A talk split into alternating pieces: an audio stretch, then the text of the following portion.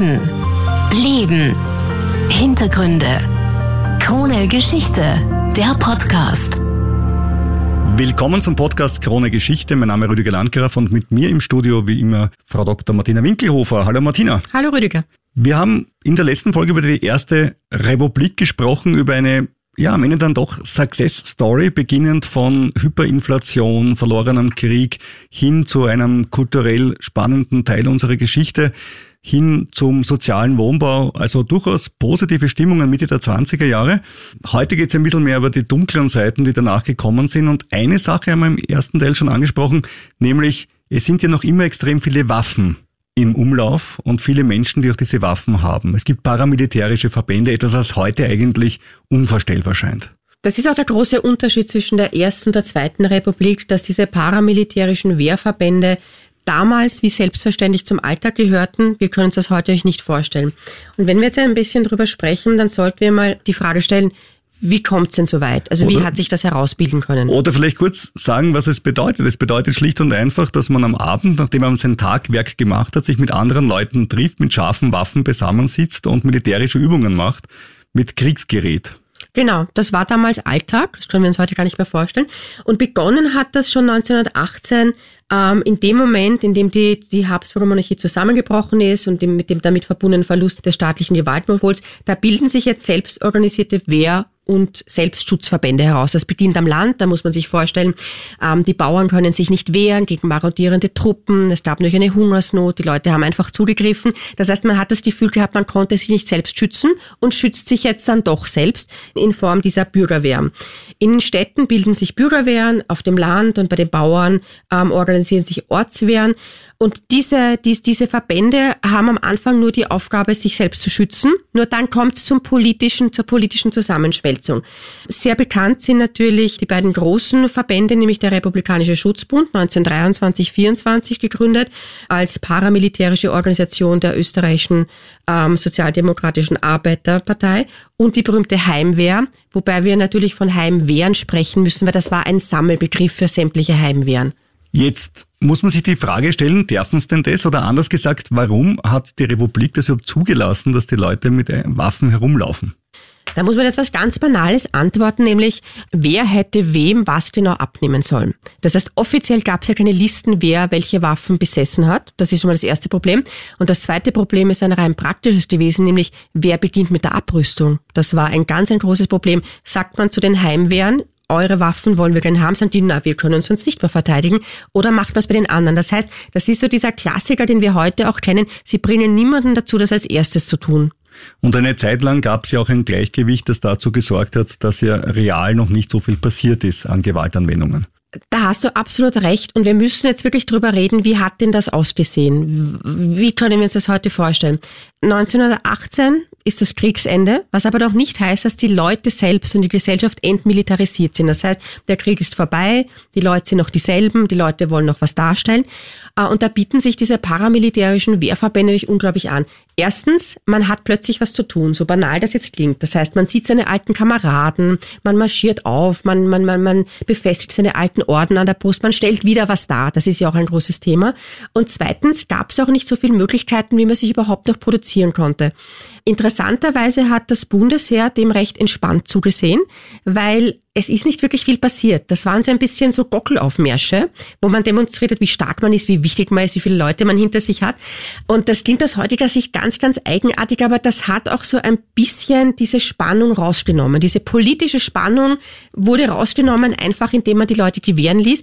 Es muss eins ganz klar gesagt werden, in dem Moment, wo das Bundesheer eingegriffen hätte, wäre der Spaß vorbei gewesen und das wusste auch jeder. Das Bundesheer hatte die Logistik, das hatte die schwere Artillerie. Das heißt, das war nicht etwas, was sich verselbstständigt selbstständig hat, da hat man mitgeschaut und hat geschaut, dass das Gleichgewicht schön, schön immer da ist. Und man hat es einfach gesehen, als das, was die Leute brauchen das. Und solange sie es in diesem Rahmen machen, haben wir es unter Kontrolle. Spätestens Ende der 20er Jahre ist es dann mit diesem Gleichgewicht und mit diesem mit dieser Abend-Freizeitbeschäftigung, wenn man so nennen mag, vorbei. Wir kommen zu den Ereignissen von Schattendorf und darauf folgend zum Justizpalastbrand. Zwei wirklich wichtige Begriffe. Vielleicht können wir sie kurz erörtern. Fangen wir einfach mal mit den Zahlen an, das ist auch Ihnen wieder wichtig. 15. Juli 1927 kommt zum Justizpalastbrand. Es gibt 89 Menschen, die tot sind, aber allerdings nicht durch Feuer, sondern die wurden erschossen. Und dieser Justizpalastbrand ist so der Wendepunkt in der Ersten Republik. Wogegen haben wir jetzt demonstriert? Das ist ein bisschen schwierig. Das war jetzt nicht per se gegen die Politik. Es gab vorher dieses berühmte Schattendorfer Urteil und da sollten wir ein bisschen darauf eingehen. Am 30. Jänner 1927 haben Mitglieder der Frontkämpfervereinigung Deutsch-Österreichs im burgenländischen Grenzort Schattendorf aus einem Gasthaus heraus das Feuer eröffnet. Die Kontrahenten für sie waren Mitglieder der Sozialdemokratischen Partei. Zwei Menschen wurden erschossen, ein Kriegsinvalide und ein sechsjähriges Kind. Fünf weitere Menschen wurden verletzt. Das heißt, da könnte man von Mord reden oder von gefährlicher Körperverletzung oder was auch immer, aber Freispruch kommt ja dann doch überraschend.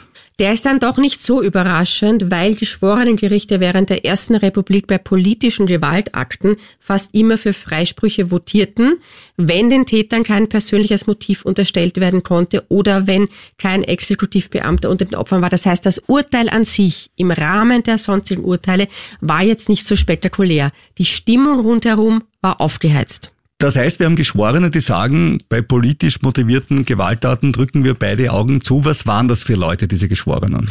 Das waren vier Arbeiter, drei Beamte, eine Hausfrau, zwei Landwirte und zwei Gewerbetreibende. Also eigentlich relativ. Sie haben die Bevölkerung recht gut repräsentiert. Ja. Und wie gesagt, man hat damals im Zweifel eher für die Angeklagten votiert. Das war in dem Fall natürlich eine Katastrophe.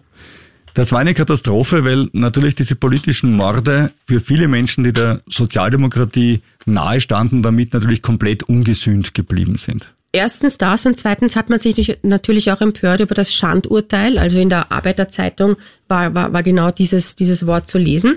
Und unmittelbar nach der Tat in Schattendorf hat schon Protestmärsche gegeben. Es gab also die ersten Proteste bereits, aber die sind dann ja komplett außer Kontrolle geraten. Die Parteispitze selber hat nicht zu, zu Kundgebungen aufgerufen, sondern es gibt, sagen wir so, es gibt Indizien dafür, dass die Parteimitglieder der mittleren Funktionärsebene aktiv geworden sind, über die Betriebsräte und Arbeiter zu einer Kundgebung geschickt haben. Und dort vor dem Justizpalast sind jetzt alle Versuche, diese aufgebrachten Demonstranten zu beruhigen, völlig gescheitert. Und Bürgermeister Karl Seitz hat verzweifelt versucht, mit der mit wütenden Mengen zu kommunizieren. Und das große Problem war, weil wir vorher von diesen Wehrverbänden gesprochen haben, dass der Schutzbund nicht vor Ort war. Weil diese Wehrverbände konnten natürlich ihre Leute zurückpfeifen. Mhm. Das heißt, da wo, da wo man gesagt hat, das ist so ein Problem, wenn sie da sind, wurde da zum wirklichen Problem. Das heißt, es gab niemanden, der diese Menge zurückpfeifen konnte, der sie beruhigen konnte. Und dann ist es eben eskaliert. Es gab einen Schießbefehl. Und am Abend dieses 15. Juli 1927 hatte die Republik den Tod von 89 Menschen zu beklagen. Das ist schon unglaublich viel. Die ja. wurden erschossen und weitere Hunderte waren verletzt. Dieser unverhältnismäßig empfundene Schießeinsatz, den hat der Polizeipräsident Johannes Schober zu verantworten. Man hat nachher auch lang darüber diskutiert, was ist genau passiert, dass das so eskaliert ist. Ähm, Im Ministerrat darauf ähm, hat man getagt, ob nicht der Ankauf von Tränengas oder Panzerautos sinnvoller wäre, damit sowas auch zu vermeiden ist. Das heißt, da, da ist einfach etwas explodiert, was nicht explodieren hätte dürfen. Es wurde nachher auch diskutiert, inwieweit die Polizisten wirklich exzessiv von ihren Waffen Gebrauch gemacht hatten. Also die Zahl 89 ist schon sehr, sehr hoch.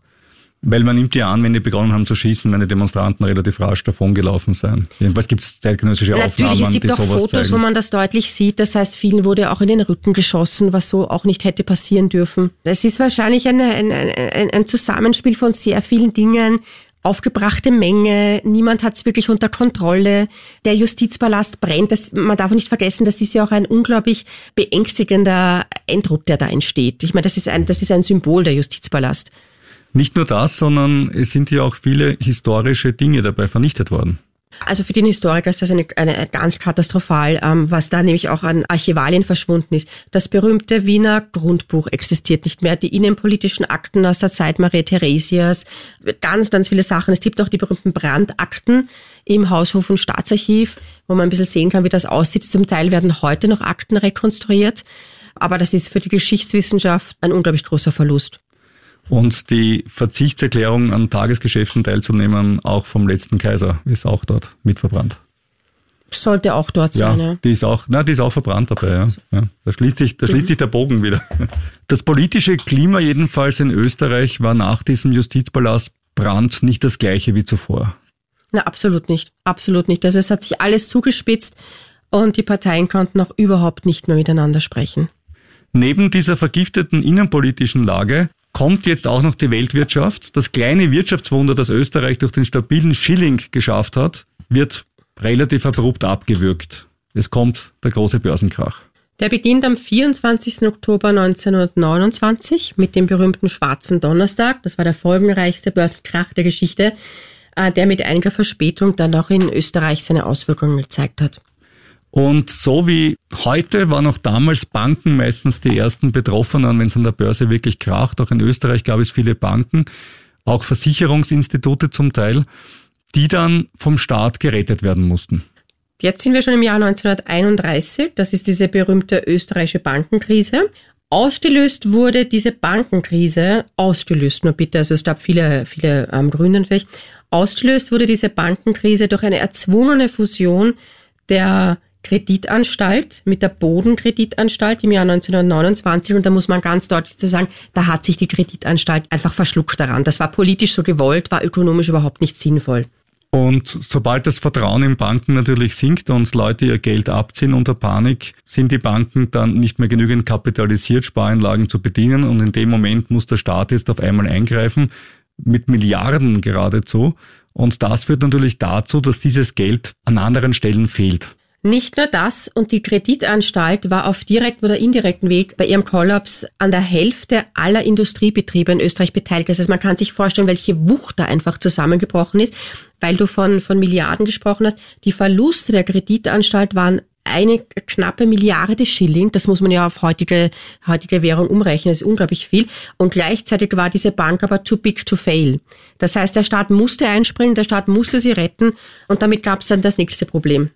Das nächste Problem nämlich in dem Sinn, dass der Staat sich einerseits wieder selber verschulden muss und andererseits natürlich auch Geld fehlt für Sozialleistungen zum Beispiel. Genau, das heißt, einerseits haben wir jetzt eine ganz massive Kapitalflucht durch diese Kreditanstalt-Krise und all diese Faktoren schlagen jetzt eins zu eins auf dem Arbeitsmarkt nieder. Und damit kommt es jetzt zur großen Katastrophe. 1932 gab es bereits 470.000 Arbeitslose. 1933 war bereits ein Drittel aller erwerbstätigen Personen arbeitslos. 1934 waren es bereits knapp 40 Prozent der Menschen, die arbeitslos waren. Und dabei ist diese Statistik ja noch nicht mal vollständig, denn Leute, die aus der Arbeitslosenversicherung rausgefallen sind, weil ja nur eine begrenzte Zeit bezahlt wurde, wurden ja dann als die sogenannten Ausgesteuerten bezeichnet die sind ja nirgends mehr aufgeschrieben. Genau. Nach maximal 20 Wochen hat man nur mal eine befristete Notstandsunterstützung beziehen können und dann waren sie ausgesteuert. Und so kommt es wirklich zu einer Massenverelendung. Dieses Mal trifft es nicht nur das Bürgertum, dieses Mal trifft es auch die Arbeiterschaft durch die hohe Arbeitslosigkeit eben. Diesmal trifft es einfach alle und reißt dann auch alle mit. Also wir, da gibt es dann ganz dramatische Bilder. Also Sie sehen dann wirklich diese Riesenschlangen vor den auszahlenden Ämtern, die wirklich Tag und Nacht gestanden sind. Menschen, die sich verkauft haben, die mit Pappschildern an den Straßen gestanden sind und gesagt haben, sie nehmen jede Art von Arbeit. Und berühmt wurden halt diese berühmten 48 Groschen Notstandshilfe, den untersten Betrag, den man bekommen konnte. Und das sagt schon relativ viel aus, auch wenn man das nicht in die heutige Währung umrechnet. Viel war es trotzdem nicht, ja. Es gibt aber auch erste zaghafte Versuche, wieder für Beschäftigung zu sorgen. Ein paar der wichtigsten Straßenbauprojekte der damaligen Zeit sind uns heute noch bekannt. Zum Beispiel die Wiener Höhenstraße wurde damals gebaut. Wer sich gefragt hat, warum die aus so ganz vielen kleinen Pflastersteinen gelegt wurde, der Grund war einfach, damit es mehr Arbeit ist und nicht weniger Arbeit. Und äh, natürlich das berühmteste Beispiel ist die Großglockner Hochalpenstraße. Also es wurde schon ein bisschen was gemacht, um dafür zu sorgen, dass die Beschäftigungszahlen wieder steigen. Also ökonomisch schwierige Umstände. Wir haben hohe Arbeitslosigkeit, wir haben die Polarisierung, wir haben die Militarisierung der Gesellschaft, wir haben diese paramilitärischen Einheiten, Heimwehr, Schutzbund haben wir vorher angesprochen. Und jetzt kommt es im Parlament zu einem Vorgang, der eigentlich ziemlich beispiellos ist. Ja, wir sprechen jetzt von der sogenannten Selbstausschaltung des Parlaments, das ich übrigens für einen ganz eigenartigen Ausdruck halte, wenn man jetzt überlegt, was dahinter steckt. 1933 kippt jetzt die labile innenpolitische Lage völlig und durch eine politische Kurzschlussreaktion einiger Menschen ist das Thema Demokratie jetzt beendet. Und zwar aufgrund eines Vorfalls, den man heute gar nicht mehr kennt. Das ist das Interessante an dieser Krise 1933, dass zwar jeder mit dem Begriff Selbstausschaltung des Parlaments und Engelbert Dollfuß löst den Nationalrat auf etwas anfangen kann, aber die Geschichte davor relativ unbekannt ist. Und diese Geschichte wollen wir beide jetzt erzählen. Und zwar geht es eigentlich um einen Eisenbahnzug. Es geht im Prinzip um einen Skandal, um, ein, um Eisenbahnwaggone und um Gewehre, die so nicht hätten in Österreich sein dürfen. Das heißt, den Beginn macht jetzt ein mittelgroßer innen-, aber auch außenpolitischer Skandal. Hintergrund ist, dass Österreich aufgrund des Vertrags von Saint-Germain ja verpflichtet ist, äh, möglichst wenig Waffen zu besitzen, also außer denen, die zu Hause in den Scheunen liegen, die haben wir schon vorher diskutiert. Und äh, auf einmal gibt es eine riesige Waffenlieferung vom faschistischen Italien nach Ungarn. Und genau. die soll durch Österreich durchgehen. Italien wollte über die Hirtenberger Patronenfabrik in Niederösterreich Ungarn beliefern. Wie du richtig erwähnt hast, das Ganze geht natürlich nicht dem Vertrag von Saint-Germain zufolge. Österreich durfte nämlich keine Waffen importieren. Und das war, wäre ein, also das war ein klassischer Import. Jetzt hat man sich darauf geeinigt, die 40 Eisenbahnwaggons voll mit Maschinengewehren aus dem Ersten Weltkrieg zur Reparatur in Hirtenberg wieder nach Italien zurückzuschicken. Und jetzt kam aber der Generaldirektor der Bundesbahnen auf die Idee, die Eisenbahngewerkschafter zu bestechen, damit die Waggons bei Nacht und Nebel versehentlich in Ungarn landen. Also ein unglaublicher Skandal. Also der Chef der ÖBB oder BBÖ. Der Generaldirektor, genau. Der Generaldirektor der BBÖ, wie sie damals geheißen hat, besticht quasi die eigenen Gewerkschafter dafür, dass sie dafür sorgen, dass unter der Hand diese Waggons nach Ungarn kommen. Genau, also er hat dem roten Gewerkschaftsboss 150.000 Schilling angeboten, das ist unglaublich viel Geld damals. Der hat aber seinen Parteivorstand über dieses unmoralische Angebot informiert. Der Generaldirektor musste zwar zurücktreten, das heißt es gab eine Konsequenz, aber die Gewerkschaft hat einen Warnstreik angekündigt und zwar auch deshalb, weil die Bahn schon länger nicht mehr in der Lage war, die Gehälter pünktlich auszuzahlen. Gut, das ist jetzt ein innerbetrieblicher Streit in den, in den ÖBB und natürlich eine Verletzung des Kriegsmaterialiengesetzes, aber dass sich deswegen gleich das Parlament auflöst, ist ja dann trotzdem überraschend. Dieser Skandal schleicht sich jetzt ins Parlament und jetzt passiert was ganz Eigenartiges eigentlich. Also der neue Generaldirektor, der jetzt, der jetzt bestellt wurde, suspendiert einige Streikführer und suspendiert sie vom Dienst. Und daraufhin fordert die Opposition für den 4. März 1933 eine Sondersitzung des Nationalrats ein und bringt einen Entschließungsantrag zugunsten der streikenden Eisenbahner ein. Und jetzt kommt es zu einer Geschäftsordnungspanne, die das weitere Schicksal des Landes völlig beeinflussen wird.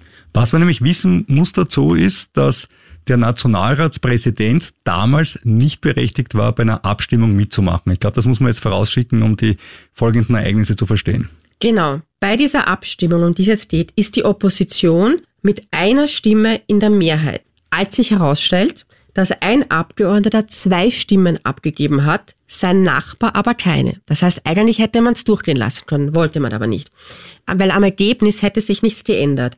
Und jetzt war die große Diskussion, ist die Abstimmung jetzt noch gültig? Und in diesem hektischen Tumult hat der erste Präsident des Nationalrats, der von dir erwähnte Karl Renner, einen unglaublichen Fehler gemacht. Er ist nach einer fruchtlosen Debatte um die Geschäftsordnung zurückgetreten und zwar, damit er seine Stimme damit ausüben kann. Er, damit er seine Stimme ausüben kann, genau. Daraufhin ist der christlich-soziale Präsident zurückgetreten und in weiterer Folge dann gleich der Deutschnationale. Das heißt, alle drei Präsidenten sind zurückgetreten und man kann das nur mehr als politische Kurzschlussreaktion bezeichnen, ohne dass sie geahnt hätten, was jetzt passiert. Das Problem ist nämlich, wenn alle Präsidenten zurücktreten, ist das Parlament komplett handlungsunfähig. Es gibt niemanden mehr, der eine Geschäftsordnung führen kann. Genau, wenn kein Präsident mehr im Amt ist, kann die Sitzung nicht ordnungsgemäß äh, geschlossen werden und kann auch nicht vertagt werden. Das ist nämlich der wesentliche Punkt. Es kann auch nicht mehr einberufen werden, es gibt genau, keine Präsidiale genau. mehr. Das heißt, die Abgeordneten verlassen jetzt das Parlament, denken sich gar nichts und wissen überhaupt nicht, was jetzt passiert. Was passiert ist, dass sie das Parlament so bald nicht mehr von ihnen wiedersehen werden. Die Abgeordneten ahnen nicht, was passiert, aber einer findet das eigentlich nicht so schlimm, sondern eher die Gunst der Stunde, nämlich Engelbert Dollfuß, der Bundeskanzler damals. Genau, der ist seit, seit Mai 1932 Bundeskanzler und er erkennt jetzt instinktiv, dass er eine große Stunde geschlagen hat und er nutzt jetzt diese Situation für einen Staatsstreich auf Raten. Dollfuß argumentiert nämlich jetzt, dass sich der Nationalrat selbst aufgelöst habe die Regierung davon aber nicht betroffen ist. Das heißt, er wird in Zukunft einfach ohne Parlament regieren. Dollfuß reißt also die Macht an sich. Dabei hätte es noch Möglichkeiten gegeben, es zu verhindern und die Demokratie zu retten. Einerseits hätte der Bundespräsident ja Neuwahlen ausschreiben können und zum Zweiten hätte auch das älteste Mitglied des Parlaments das Parlament einberufen können. Beide Beispiele, die du hast gebracht dass die durchaus möglich gewesen wären, hat die Regierung einfach nicht zugelassen. Was die Regierung allerdings gemacht hat, ist, sie hat am 15. März 1933 die Abgeordneten daran gehindert, und zwar mit Hilfe der Polizei daran gehindert, das Parlament zu betreten. Und das ist die Zäsur, das ist das Ende der parlamentarischen Demokratie in Österreich. Und der Beginn des Ständestaats. Dollfuß wendet dazu ja auch einen rechtlichen Trick an und greift ziemlich tief in die österreichische Gesetzeskiste. Er beruft sich auf das Kriegswirtschaftliche Ermächtigungsgesetz, das ist ein Relikt aus dem Ersten Weltkrieg, das es ermöglicht, dass ohne Einbindung des Parlaments Verordnungen erlassen werden können, um die Versorgung der Bevölkerung sicherzustellen. Das hat man dann später nicht mehr rausgenommen, diesen, diesen Artikel. Und für ihn ist es jetzt die Grundlage für die autoritäre Regierung, die ab jetzt herrscht. Das kommt davon, wenn man nicht ein komplett neues Grundgesetz schreibt, so wie es die Deutschen da 1953 gemacht haben. Ja, aber das, wie gesagt, im Nachhinein ist man immer klüger, hat man auch nicht wissen können. Genau. Jedenfalls, jetzt wird zum Beispiel der Verfassungsgerichtshof lahmgelegt, es wird die Zensur eingeführt und dann werden natürlich Schritt für Schritt die politischen Parteien ausgestaltet. Zuerst die Kommunisten, dann die Nationalsozialisten und dann, und dann schließlich auch 1934 nach, äh, nach einem Aufstand die Sozialdemokraten. Da reden wir jetzt auch von den Ereignissen natürlich im Februar 1934, als das Bundesheer den Karl-Marx-Hof beschossen hat, den wichtigsten Gemeindebau in Wien. Und spätestens da war vollkommen klar, sämtliche Formen von Konsens oder von gemeinschaftlichem Arbeit an einem Staat sind zu diesem Zeitpunkt gestorben. Da hast du absolut recht. Und vor allem 1934 gibt es ja auch dann eine neue autoritäre Verfassung auf ständischer Grundlage. Daher kommt auch dieser Name ähm, die sogenannte Mai-Verfassung. Allerdings zwei Monate später stirbt Dollfuß dann schon. Er wird ja während des nationalsozialistischen Putschversuchs vom 25. Juli 1934 von zwei Kugeln getroffen. Nationalsozialisten haben Machtzentren besetzt, indem sie sich als Polizisten verkleidet haben. Zwei Machtzentren waren damals natürlich das Bundeskanzleramt und das zweite war natürlich der Rundfunk. Es wurde also die RAWAG besetzt, also das heutige Funkhaus, und es wurde auch besetzt das Bundeskanzleramt und im Zuge dessen wurde Engelbert Dollfuß angeschossen und ist dann später im Bundeskanzleramt verblutet, weil die Putschisten ihm keine medizinische Hilfe zukommen ließen. Der Putschversuch ist dann aber gescheitert. Der Putschversuch ist gescheitert, aber dennoch 1933, 34 ist das Ende der Demokratie in Österreich gekommen. Die Republik, die erste, die hat es noch gegeben, aber die Demokratie, die war natürlich mit 1933, 34 komplett am Ende. Aber damit wir jetzt nicht ganz so negativ aufhören, schauen wir uns vielleicht noch ein, zwei positive Dinge an aus dieser Phase Österreichs. Reden wir zum Beispiel mal über Fußball, der in dieser Zeit auf einmal ein Massensport wird und der auf einmal dazu führt, dass Österreich ganz, ganz vorne mitspielen kann im internationalen Konzert, so wie wir es heute vielleicht auch gerne täten. Reden wir doch mal über das österreichische Wunderteam und wie gut Österreich damals im Fußball war. Also dieses legendäre Wunderteam mit dem Kapitän Matthias Sindelar hat von 1931 bis 1933 europaweit für Aufsehen gesorgt. Ähm, zwölf Spiele haben sie in Folge gewonnen. Und der Höhepunkt war natürlich dieses spektakuläre Match in England am 7. Dezember 1932. Da verlor das Wunderteam zwar mit 3 zu 4 knapp, aber es war die erste Mannschaft ähm, vom europäischen Festland, die damals mehr als ein Tor geschafft hat. Und was natürlich dich vom Radio sehr interessieren wird, ist diese, diese ganz legendäre Live-Hörfunk-Übertragung auf dem Heldenplatz. Ja, wo wirklich viele Leute auf dem Heldenplatz stehen und sich gemeinsam das Match anhören, wie der Papiererne, wie mir den Herrn Sindeler genannt hat, im Fankreisen den Engländern das eine oder andere eingeschenkt hat. Genau, und ich als Historiker möchte natürlich noch gerne erwähnen, dass das auch kein Zufall ist, dass gerade jetzt die Menschen sich für Fußball auch begeistern können, weil zum damaligen Zeitpunkt wurde endlich der Acht-Stunden-Tag eingeführt, der bezahlte Urlaub eingeführt. Das heißt, die Menschen haben zum ersten Mal auch wirklich die Möglichkeit, Fußball zu konsumieren, sich Zeit dafür zu nehmen, die Muße zu haben. Und das sind auch alles Errungenschaften dieser ersten Republik. Und weil du den Urlaub ansprichst, auch da natürlich eine große Veränderung. Ist man bis 1914 noch auf Urlaub gefahren, eher mehr an die Adria, wenn man wirklich ganz viel Geld hatte. So stehen jetzt auf einmal österreichische Urlaubsziele auch im Mittelpunkt. Auf einmal werden Gegenden entdeckt wie das Salzkammergut, es werden Gegenden entdeckt wie Kärnten, weil einfach eben das Land kleiner geworden ist, aber davon profitieren natürlich dann auch wieder einige Gegenden. Es kommt zu dieser Hinwendung zu den Alpen. Genau. Also Österreich, das, das neue kleine Österreich entdeckt seinen Westen, weil früher gab es ja auch, das sieht man schon an den Bahnlinien, traditionell mehr Verbindungen ins heutige Tschechien, ins heutige Ungarn, ins heutige Polen. Und jetzt sind sie halt gezwungen, sich auch ein bisschen mit dem Rest von Österreich auseinanderzusetzen. Und da werden die Alpen entdeckt, die Kunst wird davon auch inspiriert. Das heißt, zum ersten Mal haben wir wirklich schöne Fotografien, ähm, die diese wunderschöne Gegend zeigen, die Menschen auch zeigen. Gibt es ganz berühmte Kunstausstellungen. Und das heißt, die Österreicher entdecken dieses neue kleine Land jetzt auch erstmals.